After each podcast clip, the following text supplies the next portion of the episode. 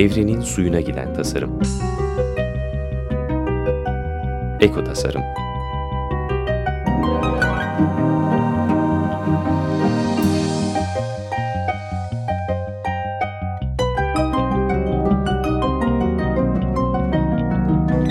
Hazırlayan ve sunan Nurhan Kıyılır.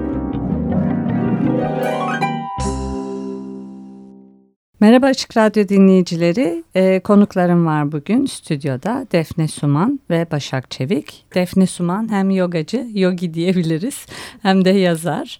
Ee, Başak Çevik, e, Defne Suman ile, iletişimcisi diyeyim. Ee, aynı zamanda da öğrencisi yogada değil mi? Doğru. Tamam, hoş geldiniz. Merhaba, hoş bulduk. Merhabalar.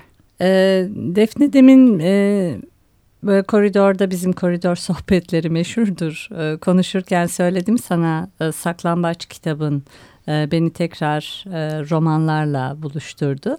En son böyle Orhan Pamuk'un kafamdaki tuhaflıklarını okuyabilmiştim. Yoksa hep böyle araştırma kitapları okuyup duruyoruz.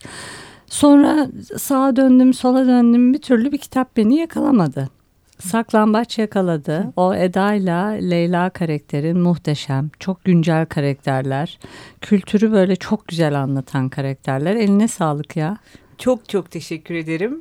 Bir yazar olarak bundan daha çok beni mutlu edecek sözler yok. Çünkü Eda ile Leyla'nın veya şimdi yeni çıkacak romanındaki diğer karakterlerin okura ulaşması yazarken tabii ki benim en büyük hayalim. O yüzden bunu duyduğum zaman işte e, çocuklarımı görmüşsün, tanımışsın ve sevmişsin, hayatında bir yer etmiş, edinmişler gibi bir mutluluk sarıyor.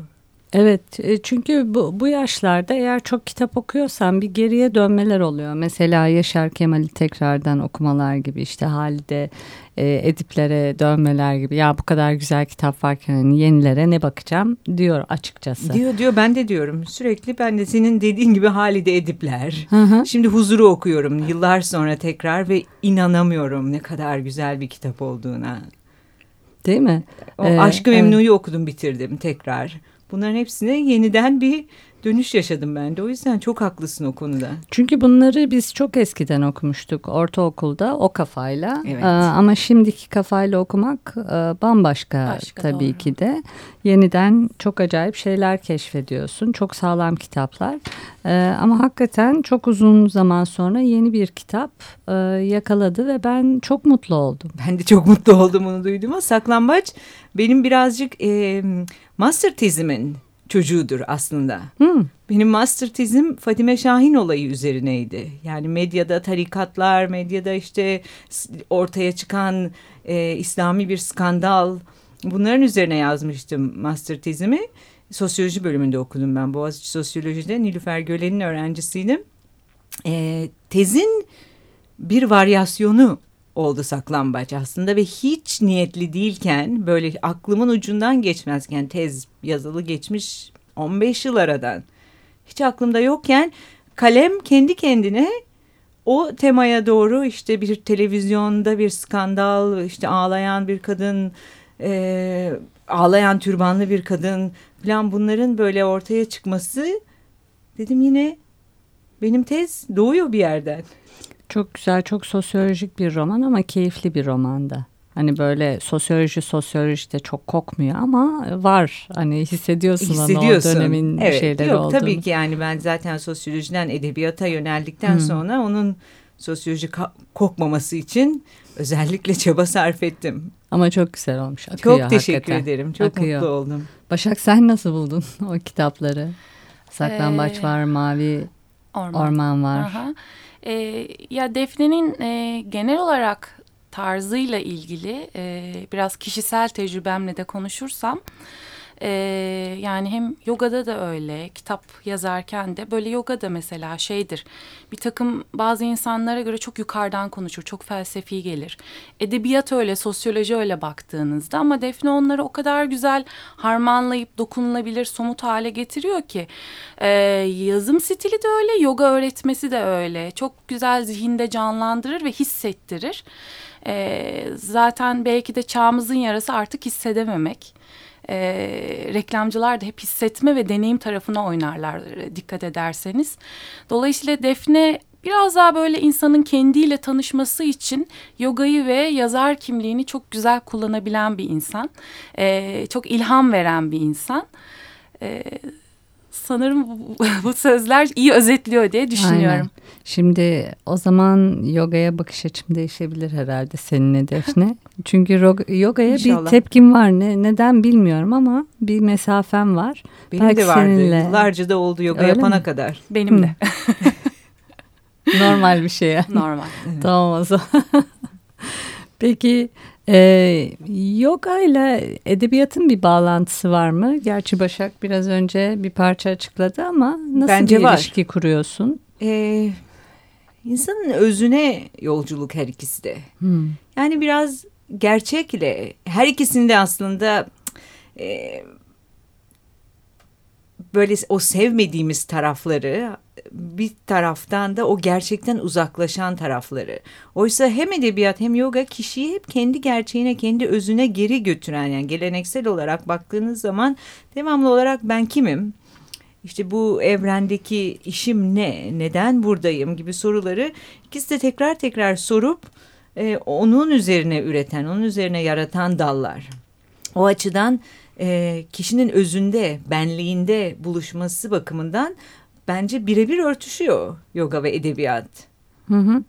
Peki e, yoga ve edebiyatta da hani e, ilk başladığın yerlerde değilsindir. O da bir organik bir süreç. Başladığında hani başka bir şeyler hissediyorsun veya başka bir şekilde yapıyorsun. Şimdi nasıl evrildiğini gözlemliyorsun içinde? Ee, yoga ile ilişkim e, biraz evlilik gibi. Şimdi 10 seneyi geçti, 12 seneyi geçti ve gerçekten ilk yıllar büyük bir aşk. Büyük bir aşkla. Başka hiçbir şey düşünemiyorsun. Düşünemiyordum ben en azından hayatımın en önemli olayı. Bütün hayat yogaya göre düzenleniyor falan. Ondan sonra ama tabii ki her evliliğin başında nasıl aşk gerekliyse dayanabilmek için sonrasına belki de Yogada da böyleydi. İyi ki o ilk üç sene dört sene ne kadar sürdüyse o aşk döneminde o heyecan o şevkle girmişim ben buna. Ondan sonra çünkü o şey o sayede yolumu buldum. O sayede hocamı buldum. O sayede nasıl bir geleneği izleyeceğimi falan keşfettim. Okuduklarımı en çok o yıllarda okudum yoga ile ilgili. Şimdi çok sevdiğim kocam gibi her sabah uyandığımda yanımda ve ama arada sırada da hani ay yine mi yapacağım deyip ama yaptıktan sonra da tabii ki yapacağım dedirten. Pişman olmuyorsun. Hiç pişman, hiçbir zaman pişman olmadım. Çok üşendiğim oluyor, oldu. Ama her seferinde kendimi kaldırıp o noktada ayakta durmaya başladıktan sonra tabii ki.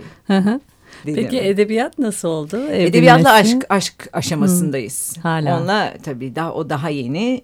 Ee, özellikle roman yazmak benim için oldukça yeni. Saklambaçı işte yazalı beş sene oldu başlayalı yazmaya. O, o, o hala büyük bir aşk içindeyiz edebiyatla şu anda.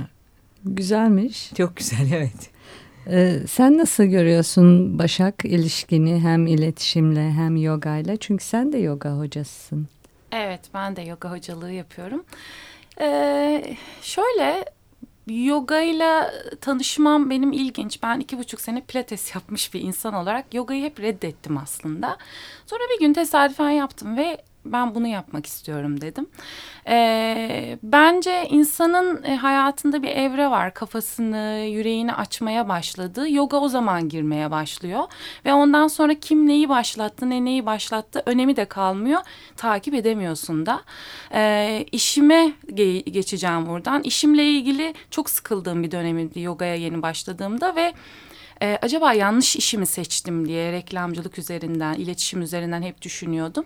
E, işi bırakmaya kadar düşündüm. Sonra ama bırakmadım bir şekilde e, ve yogaya devam ettim işle paralel. Ve yoga bana gösterdi ki ben aslında işimi çok seviyorum. Sadece yorulmuşum biraz. Yani birazcık dinlenmem, durmam gerekiyormuş diye. E, zaman içinde e, kurumsal yapılardan çıkmam, kendi şirketimi kurmam, e, girişimci ruhum yoga ile çok zemin buldu. Yogaya çok şey borçluyum o anlamda ilişkilerimin kalitesi çok değişti. Ee, yani yogayı iş hayatından kesinlikle ayıramıyorum. Hep bu soru işaretidir. Evet yogada öyle diyor ama gerçekte böyle olmuyor tereddütü. Ben buna katılmıyorum. Ee, kesinlikle hayatımızı zenginleştirdiğini ve düzgünleştirdiğini düşünüyorum. Ee, ve hani iyi ki varmış yoga, iyi ki hayatıma girmiş. İyi ki Defne gibi bir hocam var. Hoca çok önemli yogada çünkü. Ee, herkese öneriyorum en azından denemeliler. Herkes yoga yapmak zorunda değil. Defne'nin öyle bir görüşü vardır ona da katılıyorum ama bir denemeliler ya. Belki hayatlarında başka kapı açar.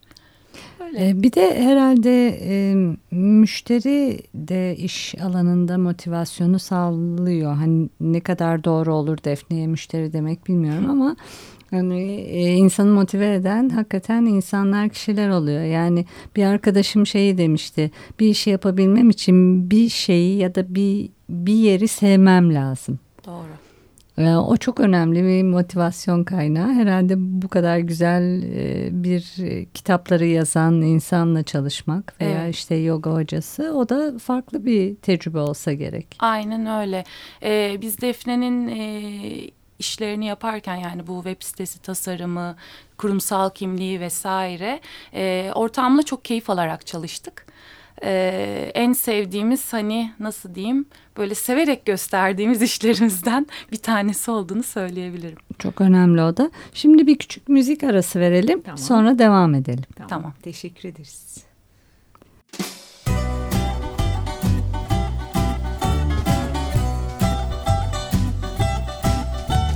Χόρεψε με εκεί που ανθίζουν τα άστρα στη νύχτια Πάρε μ' απ' το χέρι και έλα πάμε στα βάθια.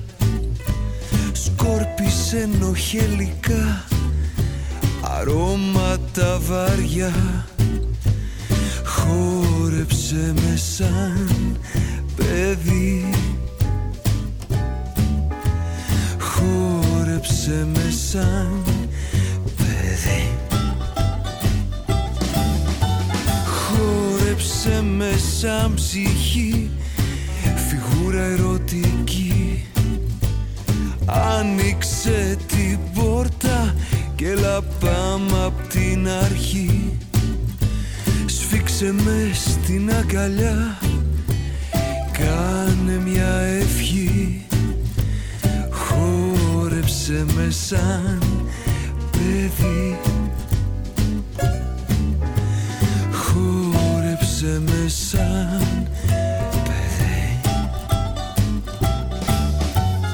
Dance me to your beauty with a burning violin.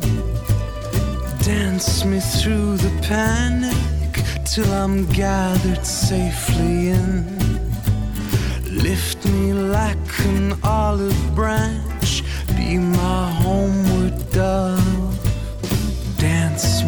to the end of love. Dance me to the end of love. Χόρεψε με σένα, έκλεισα κινηστικό Κράτα τα στεφάνια για ταξίδι μαγικό Πέταξε τον ηφικό και πες μου σ' αγαπώ. Χόρεψε με σαν παιδί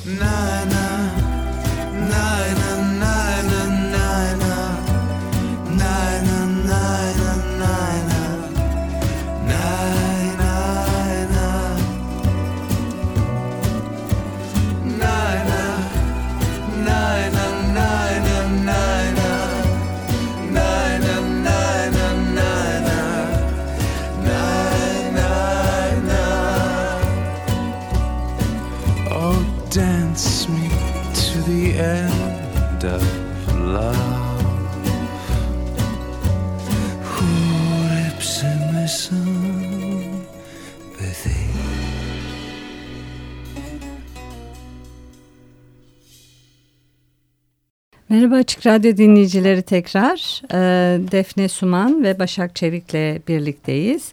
E, Defne Suman şimdi yeni çıkacak Emanet Zaman diye bir kitabı var. Onu konuşacağız. E, ilk yarıda e, biraz yogadan ve ilk kitaplarından bahsettik.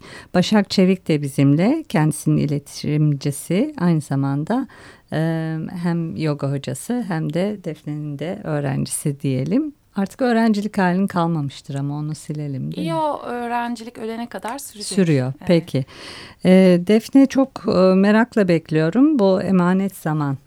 E, nasıl başladı, nasıl yazdın? E, çok yakın bir zamanda da hem e, Şubat'ta hem Mart'ta çıkacak. Şubat'ta hı hı. Yunanistan'da evet. o çok güzel bir haber oldu. E, Mart'ta da Türkiye'de. Evet. E, nasıl anlatmak istersin emanet zamanı? Evet. Öncelikle söyleyeyim ki çok heyecanlıyım. Emanet zaman çıkacağı için işte bu kitapların çıkış anı çocukların doğması gibi. Kitaplarım bir kitaplarım bir öğrencilerim zaten benim çocuklarım. Ee, okurla buluşacağı günün yaklaşması benim için gerçekten aslında kitabın gerçekten ortaya çıkacağı gün. Çünkü benim onunla ilişkim e, başka bir ilişki onun okurla ilişkisi onu var edecek olan bir kimin söylediğini şimdi hatırlamıyorum ama bir romanın yüzde ellisini yazar yaratıyorsa diğer yüzde ellisini okur yaratıyor. İyi sözmüş. Evet, o yüzden o okurla emanet zamanın buluşması benim için çok heyecanlı bir an olacak. Emanet zaman tarihi bir roman ama tarih koktuğunu hiç zannetmiyorum. Yine tıpkı Saklambaç'ta olduğu gibi önemli olan karakterler, kişiler, onların serüveni. E, yer İzmir. Nasıl oldu? Hiçbir fikrim yok. Kendiliğinden yine kalem gitti oraya. E, benim niyetim Büyükada'da 1980'lerde geçen bir kitap yazmakken e, o kitabın karakteri inatla bana bir Şehrazat hala diye bir karakterden bahsediyor. Benim bir Şehrazat halam var. İzmir'de bir kulede yaşar. Bir köşkün kulesinden çıkmaz. Şehrazat hala, Şehrazat hala. Benim birazcık Şehrazat halayı yazayım bari bir bölüm vereyim ben ona derken Şehrazat hala aldı benden kalemi diyeyim. İzmir'e ve, götürdü. Ve İzmir'e gittik ve Şehrazat isimli anlatıcımız e, 100 yaşında anlatıyor hikayeyi ve doğduğum gün diyor 1905 yılıydı aylardan Eylül diye başlıyor. Ee, 1905'ten 1922'ye kadar büyük çoğunluğu kitabın büyük bölümü o, o da geçiyor fakat anlatıcımız bugünden anlattığı için e, bugünle bağı da var. Yani aradaki geçen zamanı da unutmuyoruz. Bayağı iyi. Peki e, bu Yunanistan'la teması nasıl oldu bu kitabın? Biraz mucize gibi oldu. E, ben yayıncı ararken kitap e, Yunanistan'da esas e, merkezi Yunanistan olan bir yayın evine gitmiş. Burada Türkiye'deki şubesine. E, oradakiler de demiş ki biz bunu hemen Yunanistan'a gönderiyoruz. Çok güzel bir rapor yazmışlar. Bu kitabı çok beğendik. Yunan okurunun e, hoşuna gideceğine eminiz. Orada da Psihoyos Yayın Evi diye çok büyük bir yayın evi. Çok profesyonel çalıştılar ilk tanıştığımız günden itibaren.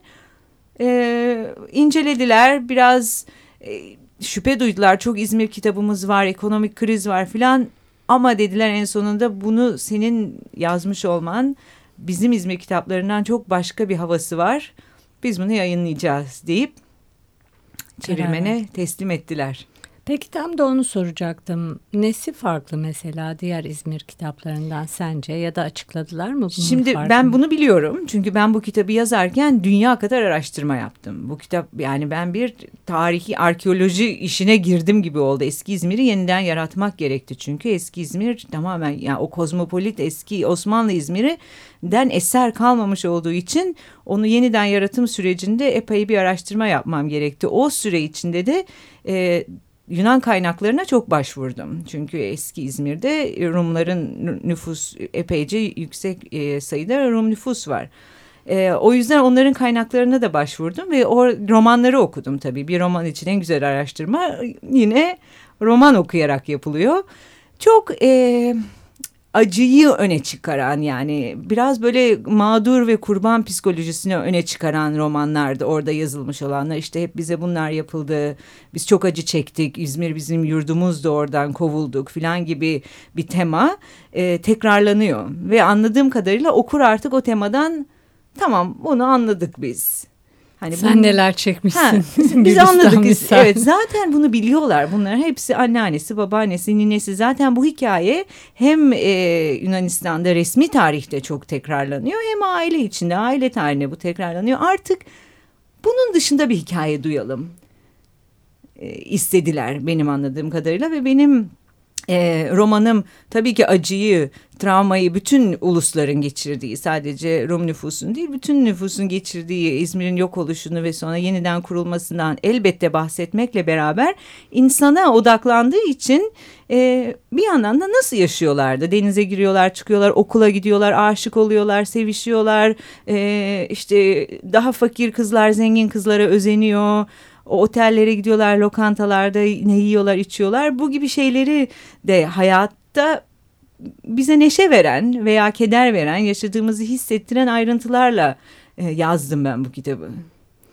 Ee, şeye dikkat ediyorum hani günlük yaşamda da e, sosyoekonomik statüden bağımsız insanlar böyle bir başlarına gelen kötü olayları e, işte ben neler çektiğimi anlatmayı tercih ediyorlar. Ben de hep şeyi merak ederim neden İnsanlar neşeleri yerine acılarını daha çok anlatmayı tercih ederler. Hani daha mı çok dikkat hmm. çekiyor, hmm. merhamet avcılığı mı oluyor diye. Bence biraz öyle. O yüzden şeyi merak ettim kitabını. Şimdi daha fazla merak ettim. Çünkü hep e, bu sıralarda da kafamı kurcalayan bir şey. Nedir bu e, acı edebiyatı? Evet. Hepimizdeki. E, o neşe tarafını evet, gerçekten yani oraya girmemek istiyorum. orayı öne çıkarmamak önemliydi benim için. Çünkü ikisi de var. Bir taraftan ah biz neler çektik neler çektik. Bir taraftan da Türk tarafından baktığın zaman da büyük bir zafer var orada. Gerçekten İzmir'in tekrar Türk idaresine geçişi büyük bir zafer olarak kutlanıyor. Hani ikisini de yükseğe çıkarmak istemedim ben. Ben sonuçta benim karakterlerim var orada. İşte Edith var, Panayota var, Sümbül var. Bu insanlara ne oldu? Bizim bildiğimiz Kurtuluş Savaşı arkada yaşanırken ve Türk ordusu İzmir'e girerken e, ve Yunan ordusu İzmir'den çekilirken bu insanların onlarla tanışacağız çünkü onların hayatlarına, evlerine gireceğiz, odalarına gireceğiz, kalplerine gireceğiz. Onlara ne oluyor? O zaman ulusal karakterlerden çok daha böyle bireyler Tabii, var kozmopolit orada. İzmir'in bireyleri. Hmm.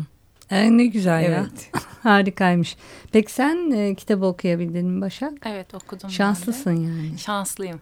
Nasıl buldun peki? Nasıl bir ruh hali var kitabın? Ya şöyle... E, tabii ki travmadan bahsediyor ama böyle şey bir hisle anmıyorum ki tabii geriye dönüp düşündüğümde ah ah vah vahlık bir durum yok.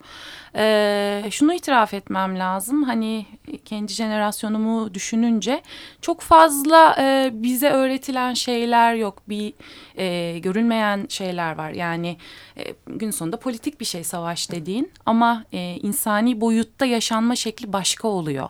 Yani herkesin her gün günaydın dediği e, farklı etnik kimlikte insanlar olabilir ve onların acı çekişi günün sonunda hani politikanın ötesinde bir şey. Orada Türkler de farklı kimliklerdeki insanlar da çok üzüntü ve acı çektiler.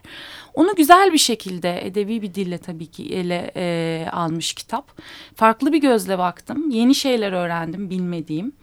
Ee, yani kesinlikle bence herkesin okuyup o döneme dair farklı bir bakış açısıyla e, bakmasına yardımcı olabilecek bir kitap diye düşünüyorum. Hı hı. Ee, o zaman Mart'ta çıkıyor değil 3 Mart'ta Doğan 3 Kitap'tan Mart'ta. Emanet Zaman isminde hı hı. çıkıyor. Yunanistan'daki ismi Şehrazat'ın Suskunluğu. Aa, evet. Bayağı farklı bir farklı isim bir olmuş. Isim. İkisini de ben düşünüyordum. Hmm. Sonunda böyle paylaştırdım. Peki e, emanet zaman e, neyi ifade hmm. ediyor sana? Emanet zaman e, o dönemde İzmir'de kullanılan İngilizce olarak kullanılıyor. İngilizler ve Levantenler bunu söylüyorlar. Borrowed times diyorlar. Aslında ödünç zaman ve, ve şunu e, söylemek için bu tabiri kullanıyorlar. Siz çünkü İzmir'de savaş oluyor, Kurtuluş Savaşı, Yunanlar, Türkler savaşıyor falan fakat İzmir etkilenmiyor. Herkes hala neşeli bir hayat sürüyor. Çok zengin, liman şehri, zenginler. Ee, biraz değil, çokça aslında hay şimdiki hayatlarımıza da benzer bir orada bir savaş var ama biz burada iyiyiz. Bize bir şey olmaz. Devam ediyor çok uzun süre. Ee, ve orada İngilizler diyorlar ki işte bu aslında bir size bir emanet zaman bu. Bu zamanın süresi dolacak ve siz bunu geri vermek zorunda kalacaksınız. Yaşadığınız zaman gerçek değil, emanettir diyorlar. E, bunun üzerine bir şey söylenmez. Çok teşekkür ederiz. E, ben teşekkür için. ederim. E, Defne sen de öyle Başak çok çok ben teşekkürler. Teşekkür e, kumandada da Ömer'e teşekkür ediyorum. E, bir sonraki programda görüşmek üzere. Hoşçakalın. Çok teşekkürler. Görüşmek üzere.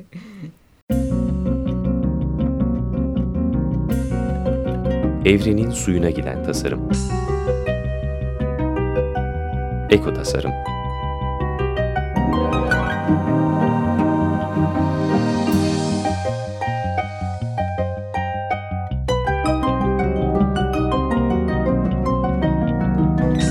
Hazırlayan ve sunan Nurhan Kiyılır.